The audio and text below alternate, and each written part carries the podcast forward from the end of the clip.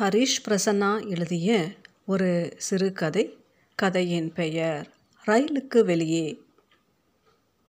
ஊருக்கு வந்து திரும்பும் போதெல்லாம் இரவு ஒன்பது அல்லது பத்து மணி ரயிலிலேயே சென்னைக்கு செல்வது வழக்கம்.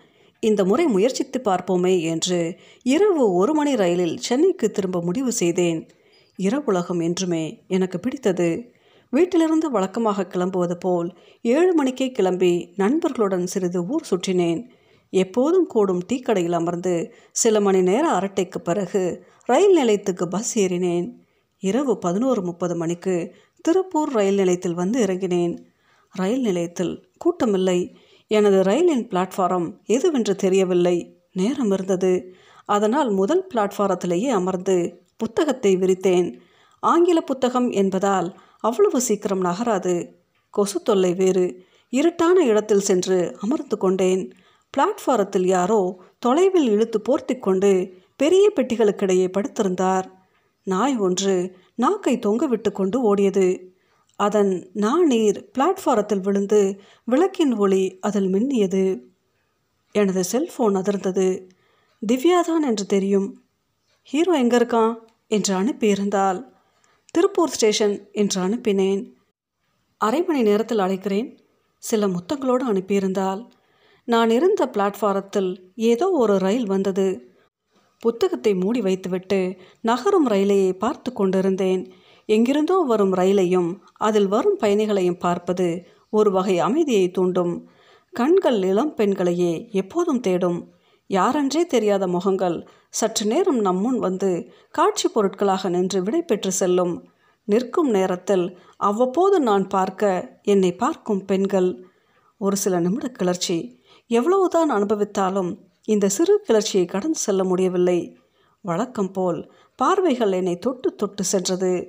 ரயில் நிலையத்தின் அறிவிப்புகள் சிறிது நேரம் இடைவிடாது ஒழித்தது ரயில் மெல்ல நகர சங்கிலியால் இழுப்பட்ட துண்டுகள் போல வெளியே நின்றிருந்த பயணிகள் ஓடி தொற்றிக்கொண்டார்கள் ரயில் சென்றவுடன் தண்டவாளத்தை சென்று பார்த்தேன்.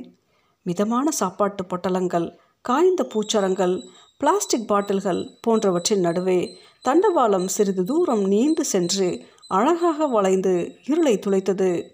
தண்டவாளங்களின் இடுக்குகளிலிருந்து எலிகள் வெளிவந்து எதையோ தேடிக்கொண்டிருந்தன புத்தகத்துக்கு திரும்ப செல்ல மனமில்லை. பையை தோளில் போட்டுக்கொண்டு வெளியே சென்றேன். ரயில் நிலையத்தின் நுழைவில் இருந்த விளக்குகளின் ஒளி கண்ணை கூசியது. ஆனால் அங்கு யாருமே இல்லை. நிலையத்திற்கு வெளியே சின்ன கம்பி வெளியின் கீழே ஒரு கிழவன் அமர்ந்திருந்தான். தூரத்தில் படுத்திருந்த மெலிதான செம்பட்டை நிற நாயை அழைத்து கொண்டிருந்தான். அது இவனை தலையை தூக்கி காதுகள் மெலிதாக அசைய பார்த்து கொண்டிருந்தது. உதடுகளை முத்தமிடுவது போல் குவித்து காற்றை உள்ளிழுத்து ஒளி எழுப்பிக் கொண்டிருந்தான். சில நிமிடங்களுக்கு பிறகு நாய் எழுந்து மிகுந்த தயக்கத்துடன் அவனிடம் வந்தது. மடித்து விடப்பட்ட முழுக்கை சட்டையும் லுங்கியும் அணிந்திருந்தான். நாய் அருகில் வந்தவுடன் அதன் தலையை பிடிக்க கையை தூக்கினான். அது பயந்து பின்னே நகர்ந்தது. மீண்டும் அந்த ஒளி எழுப்பி அதை பக்கத்தில் அழைத்து தலையை பிடித்து தடவி கொடுத்தான். நாய் தலையை குனிந்தவாறு கண்களை வெறித்து கொண்டு அவன் தடவல்களை வாங்கி கொண்டது. ஓடுவதற்கு தயாராக இருப்பது போல தெரிந்தது. தலையிலிருந்து வாழ்வரை தடவி கொடுத்து நாயை அவன் கால்களோடு சேர்த்து அணைத்து கொண்டான். நான் அங்கு நின்று பார்த்து கொண்டிருப்பதே அவனுக்கு தெரியவில்லை. நாய் இப்போது கண்களை மூடிக்கொண்டு அவன் தடவலை சுகமாக ஏற்றுக்கொண்டது. பக்கத்திலிருந்து ஒரு சதுரமான காகித பொட்டலத்தை எடுத்தான். அதன் கயிறுகளை பிரித்து உள்ளிருந்து இனிப்பு ரொட்டிகளை நாய்க்கு போடலானான். இடையில் ஒன்றிரண்டு அவனும் தின்றான். அவன் பொட்டலத்தில் ரொட்டிகள் சற்று அதிகமாகவே இருந்தது. இருபது இருபத்தைந்து ரொட்டிகள் இருந்திருக்கும். ரொட்டிகள் கீழே விழ விழ நாய் லப் லப் என்று விழுங்கியது. சிறிது நேரம் கழித்து ரொட்டி துண்டுகளை தன் கைகளாலேயே நாய்க்கு ஊட்டத் தொடங்கினான். அவன் கையில் வைக்க வைக்க நாய் வேக வேகமாக சாப்பிட்டு அவன் கையை நக்கியது. காற்று அவர்களை கடந்து என்மேல் மோதி சென்றது. நிரம்பிய மதுவாடை சிகரெட்டை பற்ற வைத்தேன். இந்த வேடிக்கையை பார்த்து கொண்டே போய்த்தேன் இவன் பைத்தியக்காரனோ என்று தோன்றியது. மீதி பொட்டலத்தை எடுத்து நாயின் முன் வைத்து விட்டான் நாய் நாலைந்து வாய்கள் தின்றுவிட்டு இவனிடம் திரும்பி இவனை நக்கத் தொடங்கியது. இவன் நாயின் முகத்தோடு முகம் பதித்தான். நாய் திமிரிக்கொண்டு ஓடியது. இரண்டு மூன்று முறை ஓடி ஓடி அவனிடம் திரும்பி வந்தது. நான் சற்று உறக்க சிரித்து விட்டேன். அவன் என்னை கண்டு கொள்ளவே இல்லை. நாய் செல்ல குரலில் ஏதோ கத்திக்கொண்டே இருந்தது. வாளின் ஆட்டத்தில் கழுத்து வரை உடல் ஆடியது. அவன் தோள்களின் மேல் கால்களை தூக்கி வைத்தது. அவன் நாயின் கழுத்தோடு முகம் புதைத்து கொண்டான். ஒரு விம்மல் எழுந்தது. நாயா அவனா? நாய் அவன் தோளில் இருந்த வலது காலை தூக்கி அவன் தலையில் ஆசிர்வதிப்பதைப் போன்று திரும்ப திரும்ப வைத்தது. வெளியே நடந்து சென்று டீ கடையில் ஒரு டீயும் தேங்காய் பண்ணும் சாப்பிட்டேன்.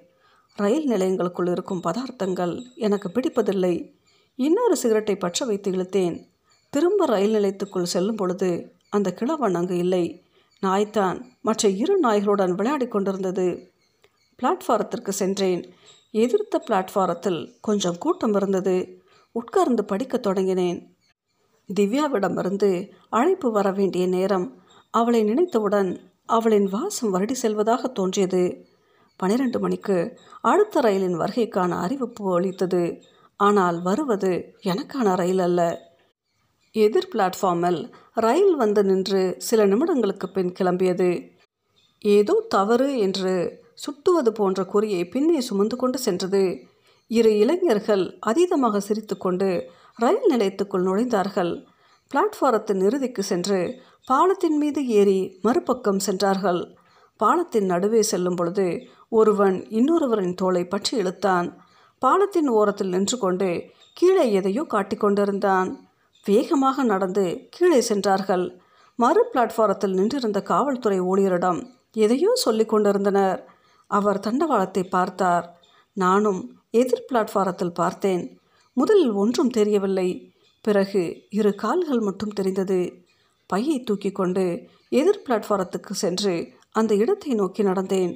அதே முடுக்கை சட்டை லுங்கி பிளாட்ஃபாரத்தில் இருந்த டீ கடையின் வெளிச்சத்தில் அருகில் சென்றதும் நன்றாகவே தெரிந்தது. அதே கிழவன் தான் குட்டையான உடல் பின்மண்டை தலைமயிர் சீராக சீவப்பட்டிருந்தது. கையில் உலோகப்பட்டை கொண்ட கடிகாரம். தலை மட்டும் தண்டவாளத்துக்குள் விழுந்திருந்தது.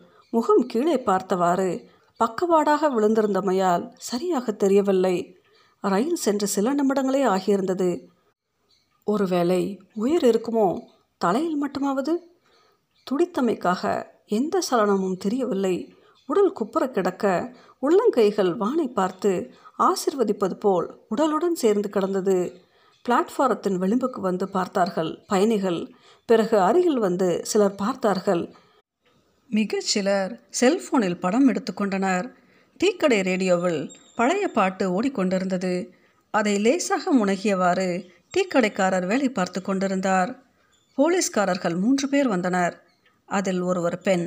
நல்ல உயரம் அகலமான உடல் கொண்டவள். அப்போது தான் உணர்ந்தேன் ரயில் நிலையத்தில் பெண்களே இல்லை என்று. ஆண் காவலர் இருவரும் கீழே இறங்கி சற்று நேரம் பேசிக் கொண்டிருந்தனர். பின் அவர்களின் பிரத்யோக தொலைபேசியில் யாருக்கோ தகவல் சொன்னார்கள். கிழவன் ரயில் வந்து நின்றவுடன் தான் வந்து படுத்திருக்க வேண்டும். தண்டவாளத்தின் இடதுபுறம் பிளாட்ஃபாரம். அவன் வந்து படுத்து கொண்டதோ வலது பக்க தண்டவாளத்தில். அப்போது நிச்சயம் எதிர் பிளாட்ஃபாரத்தில் அமர்ந்திருந்த என் முன்னே தான் நடந்து வந்து படுத்திருப்பான்.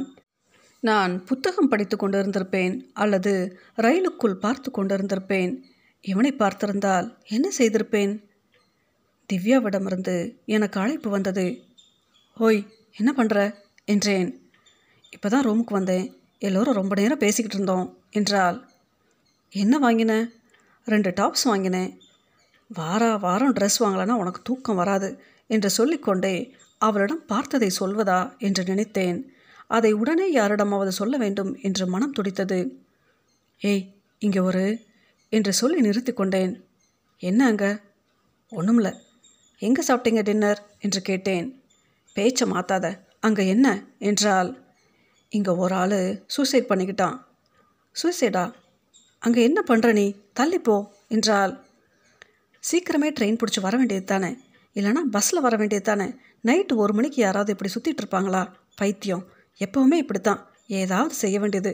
சரியான லூஸு என்றால் பேசிக்கொண்டே இருந்தால் கோபித்தால் பத்திரமாக இருக்க சொன்னால் கடைசியில் கோபத்தில் ஃபோனை வைத்தால் நான் ஒன்றுமே பேசவில்லை. ஃபோனை துண்டித்ததும் மீண்டும் அமைதி. இந்த அமைதி இதமாக இருந்தது. மேலும் சில போலீஸ்காரர்கள் வந்தனர். தனியாக கையில் பிடித்துக்கொள்ளும் பெரிய ஃப்ளாஷ் லைட் ஏந்தி கையில் தூக்கி பிடித்து கொண்டார்கள். கீழே இறங்கி உடலை சில கோணங்களில் ஃபோட்டோ எடுத்தார்கள். இந்த முறை அந்த பெண் போலீஸும் கீழே இறங்கி கொண்டால் தலையையும் கழுத்தில் இருந்த பகுதியையும் பல கோணங்களில் மிக மிக அருகில் புகைப்படம் எடுத்தனர். அந்த டீ கடையில் ஒருவர் ஒரு லைட் டீ என்றார். திரும்பி பார்த்தேன். கடை முன் தட்டில் மெதுவடைகள் இருந்தது. எனக்கு மிகவும் பிடித்தது. அடுத்த ரயிலுக்காக சூடாக போட்டு எடுத்து வைத்திருந்தார்கள். அந்த பெண் போல சடலத்தின் தலையை அருகில் சென்று பார்த்தால் அவ்வளோ ரத்தம் வரலல்ல? அந்த ஹைவே ஆக்சிடென்ட் தாப்பா எப்பா என்றால் தண்டவாள பட்டைகளின் விளிம்புகளில் மட்டும் இரத்த தேய்ப்புகள் தலைக்கு கீழே சில துளிகள். அடுத்த ரயில் வரப்போவதாக வந்து சொன்னார் ரயில் நிலைய ஊழியர். மீதி புகைப்படங்களை வேகமாக எடுத்துக்கொண்டார்கள் ஒரு இளம் கான்ஸ்டபிள் அந்த உடலின் கால்களை பற்றி தண்டவாளத்தின் அருகிலிருந்து சிறிது பின்னே இழுத்தார். தலைக்கும் உடலுக்கும் இப்போது மூன்றடி இடைவெளி. தலை இருந்த இடத்தில் சிவப்பாக சதைகளும் குழாய்களும் பம்பரத்தின் ஆணி போல கழுத்தெலும்பு சிவப்பாக நீட்டிக்கொண்டிருந்தது ரயிலின் விளக்கு வெளிச்சம் தூரத்தில் தெரிந்தது. கீழிருந்தவர்கள் மேலே ஏறினர். பெண் போலீஸுக்கு மட்டும் ஏற முடியவில்லை. அவள் இடுப்புக்கு சற்று உயரமாயிருந்தது பிளாட்ஃபாரம். அவள் கையை மேலே தூக்கினாள். பிற போலீஸ்காரர்கள் தூக்க முடியாது என்று அவளுக்கு விளையாட்டு காட்டினர். அவள் இரு கைகளை மேலே தூக்கி குழந்தை போல் எம்பி எம்பி தூக்கு தூக்கு என்றால் அவளது பெரிய உடலுக்கு அந்த காட்சி வேடிக்கையாக இருந்தது. ரயில் சற்று அருகில் வந்தவுடன் அவளை தூக்கி விட்டார்கள். இரும்பு நாற்றத்துடன் ரயில் மெதுவாக வந்து நின்றது. ரயில் பாகங்கள் உள்ளே விலகி அமையும் ஓசையும் அழுத்தங்களை வெளியிடும் ஓசையும் கேட்டது. டீ வியாபாரிகள் ரயில் அருகே சென்று விற்கத் தொடங்கினார்கள். வழக்கம் போல் என் கண்கள் பெண்களை தேடின. என் முன்னிருந்த ரயில் பெட்டியின் ஒரு பகுதியில் விளக்கு எரிந்து கொண்டிருந்தது. இரண்டு மூன்று குடும்பங்கள் பேசி சிரித்து கொண்டிருந்தனர். பெண்கள் கட்டியிருந்த புடவைகளை பார்க்கும்போது எங்கோ கல்யாணத்திற்கு சென்று திரும்புகிறார்கள் என்று தோன்றியது. குழந்தைகள் கூட முழித்திருந்தார்கள். அவர்களுக்கு சற்று பின்னே ஒரு இளஞ்சோடி ஒரே படுக்கையில் எதிரெதிரே அமர்ந்திருந்தனர். அவன் ஏதோ வாங்க இறங்கி ஓடினான். அவள் தூக்க விழிகளுடன் ரயில் நிலையத்தை பார்த்து கொண்டிருந்தாள். அவள் அழகி அவளையே பார்த்து கொண்டிருந்தேன். அவளுக்கும் அது தெரிந்திருக்கும். ஆனால் அவளுக்கு அது தெரியுமா? அவள் இருக்கையின் நேர்கீழே வெட்டப்பட்ட தலை உருண்டு கிடப்பது. கொடூரங்கள் ஆழத்தில் உறைந்திருக்க அழகிய முகம் மட்டும் வெளியே தெரிகிறது. இந்த பெட்டியில் இருக்கும் எவருக்கும் அது தெரிய போவதில்லை. சிரிப்புகளும் ஆழ்ந்த உறக்கங்களும் கனவுகளும் எதிர்பார்ப்புகளும் காத்திருப்புகளும் இந்த முகங்களில் தெரிகிறது. ஈவிரக்கமின்றி வெட்டி செல்லும் கனத்த இரும்பு சக்கரங்களிலிருந்தும் பலிபீடமாய் ரத்தம் தோய்ந்து பளபளத்து சிரிக்கும் தண்டவாளங்களிலிருந்தும் உருண்டு கிடக்கும் தலையை யாருக்காகவோ ஏந்தி நிற்கும் கரடு முரடான கற்களிலிருந்தும் பிரித்து இந்த ரயில் இவர்களை உள்ளங்கையின் கதகதப்போடு வைத்திருக்கிறது.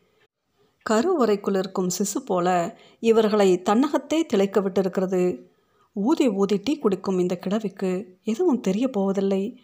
தொப்பையை மல்லாத்தி தூங்கும் இந்த சொட்டை மண்டைக்கு எதுவும் தெரிய போவதில்லை. ரயிலுக்குள் தங்களின் இடங்களை போட்டி போட்டு பிடித்துக்கொண்டு அடுத்த நிறுத்தம் எங்கே எப்போது என்ற ஜன்னலில் வழியே அனைத்தையும் கண்டுகளிப்பவர்கள் இவர்கள். ரயில் கிளம்பி சென்றது. அடுத்த ரயிலில் ஏறி நானும் சென்றேன். நான் போகும் வரை உடலை எடுக்கவில்லை. அடுத்த நாள் காலை சென்னையில் பேசின் பிரிட்ஜ் ஜங்ஷனில் தான் விழிப்பு வந்தது. சில மணி நேர தூக்கம் என்றாலும் ஆழமானது. அனைவரும் பெட்டிகளை எடுத்துக்கொண்டு இறங்குவதற்கு தயாராக இருந்தார்கள். பெண்கள் முகங்களை கழுவி தலையை சீவி ஊதிய கண்களுடன் சிவந்த விழிகளுடனும் அமர்ந்திருந்தார்கள். நான் ஸ்டேஷனில் இருந்து ஆட்டோ பிடித்து அவளது ஹாஸ்டலுக்கு சென்றேன். நான் ஆட்டோவிலேயே அமர்ந்திருந்தேன். அவள் கீழிறங்கி வந்தால் ஈர மயிர்கள் காதின் முன் சுருண்டிருந்தது. ஒப்பனையில்லா முகம். மார்பில் துப்பட்டா இல்லை. வந்ததும் கையில் சுளீர் என்று அடித்தாள். அடுத்த தடவை ஒழுங்காக நேரமே வந்து சேரணும் என்றாள். நான் சிரித்தேன். அங்கே என்னாச்சு தெரியுமா? என்றேன். ஐயோ வேணாம் என்று காதை மூடிக்கொண்டாள். ஆம் எனக்கும் இவளுக்கு சொல்ல வேண்டும் என்று தோன்றவில்லை.